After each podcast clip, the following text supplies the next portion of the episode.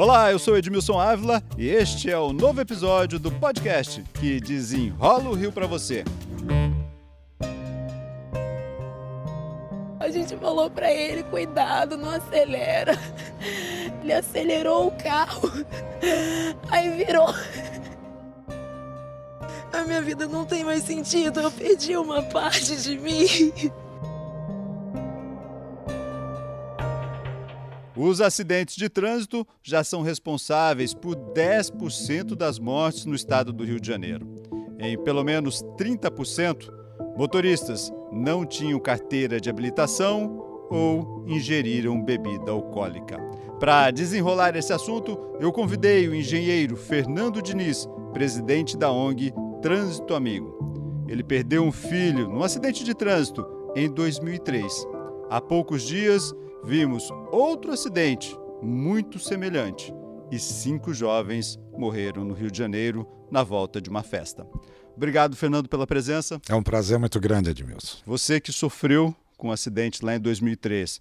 Agora vimos novamente um acidente com mais cinco jovens, cinco jovens morreram. Qual a análise que dá para a gente fazer? O trânsito continua tão violento quanto estamos na contramão? É, eu diria que sim. Você tem toda a razão nessa sua pergunta. Cada vez que a gente visualiza ou toma conhecimento de um acidente como esse, a gente fica mais triste. Não apenas eu, como um pai órfão de filho, como presidente de uma ONG que milita por um trânsito menos hostil, mas a sociedade toda sofre com isso, porque apenas basta você associar que isso poderia, infelizmente, acontecer com qualquer um de nós, com nossos filhos, com pai, com mãe. Então, o que, que fica disso tudo? Aquilo que a gente vem pedindo há tanto tempo. Vamos preservar a vida desses jovens. Eles estão morrendo em plena efervescência de suas vidas. De 20 aos 22 anos. E outros que vão até um pouco mais também, 30, 30 e poucos anos, que é em plena, em plena idade de produção, produtiva. As pessoas estão morrendo muito cedo. Se a gente não abrir o olho, a própria Organização Mundial de Saúde já sinaliza isso, que alguns países que não estão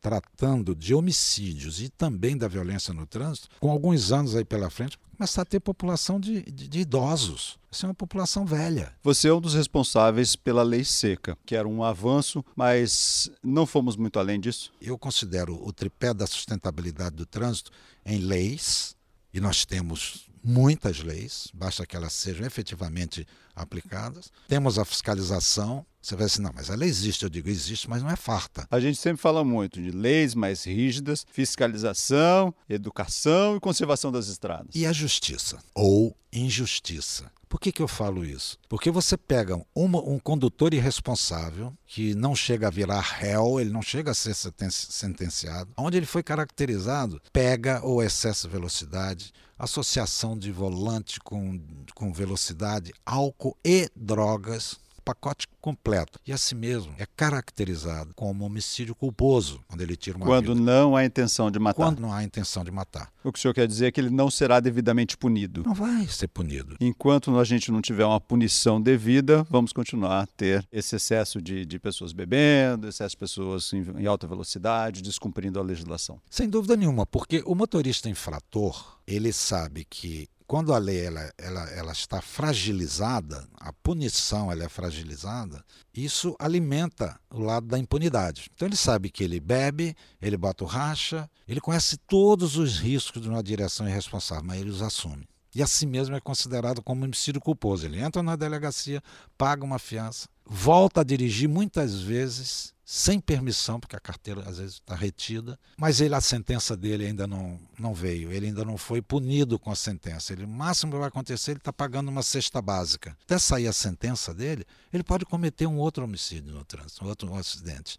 E ele continua ainda sendo réu primário porque não veio a sentença da, do primeiro óbito. No caso do seu filho, vamos relembrar o caso. Esse foi todo o roteiro? É. 10 de março de 2003, é, nós tivemos a nossa noite tenebrosa. Né? Fabrício tinha 20 anos, estava fazendo o primeiro semestre de engenharia eletrônica na UERJ. Bem na estatística que nós falamos aqui, de 20 a 22 anos, Isso, né? exatamente, a maior parte. Exatamente. Um jovem que adorava computador, tocava baixo nas bandinhas de, de colegas de condomínio, não ligava para carro.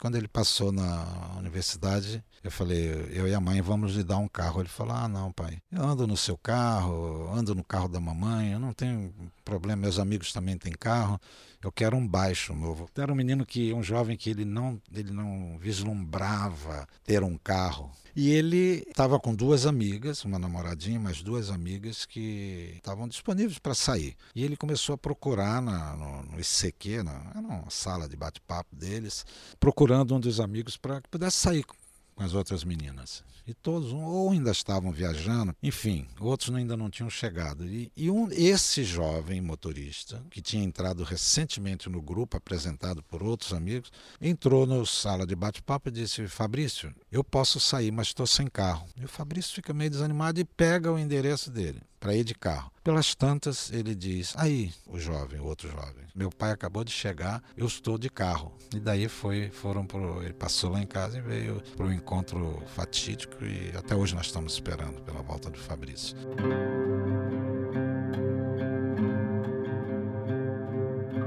O senhor que passou tudo isso, olhar agora para esses novos projetos que relaxam pontuação, que podem relaxar aí até o uso da cadeirinha para crianças. Como é que o senhor está vendo esses novos projetos? Isso é absolutamente um retrocesso. Todo o panorama de trânsito, nas poucas coisas que nós conseguimos ao longo desses anos. Esse exemplo que você acaba de citar, Edmilson, que o presidente Bolsonaro levou até o presidente da Câmara, Rodrigo Maia.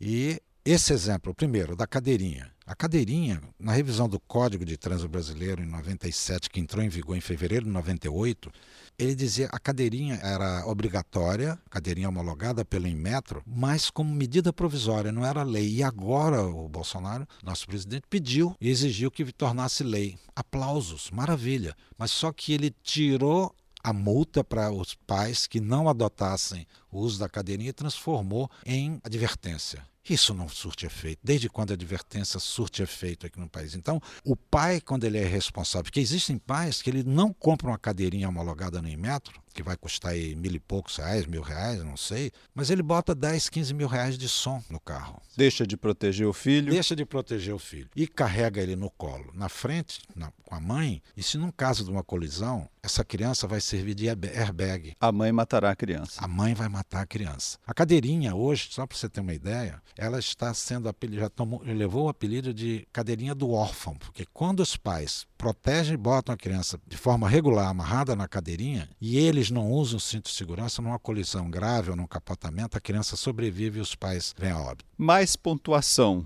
significa também um estímulo a mais velocidade, a mais infração? Sem dúvida nenhuma. Olha só, se você quer passar de 20 para 40 pontos, porque acha que de repente o motorista que profissional faz uso do seu carro ou da moto como ganho de vida, como uma ferramenta de trabalho e é remunerado, você passa para 40. Quando ele tiver com 40, ele vai reivindicar 60. Isso só vai beneficiar ao motorista infrator. Então, se você respeitar as leis de trânsito, não é ceder velocidade, respeitar a faixa faixa do pedestre, o agente de trânsito vai até desaprender a escrever, porque ele não vai preencher um talionário nunca. E a retirada do radar móvel das estradas federais? É outro que também só. Isso foi desativado agora em várias estradas federais. O aumento é absurdo. Pontos onde existiam radares foram feitos testes. Tem carro passando a 240 e motocicleta a quase 300 km por hora. Então isso é um absurdo. Para a gente avançar, o senhor que já tem essa longa experiência nesses 16 anos lutando por um trânsito melhor, onde temos que mirar? Educação. Educação de base. Você não vai fazer com que a criança venha aprender o Código de Trânsito Brasileiro, mas fazer ela interagir com professores que conheçam um pouco da cadeira e fazer brincadeiras no pátio, carrinho de pedalinho de plástico, um coleguinha, se a escola não tiver recurso, com a bandeirola das cores vermelho, amarelo e verde, e começar a ter essas noções, não deixar ultrapassar pela esquerda, ah, o acostamento, não sei.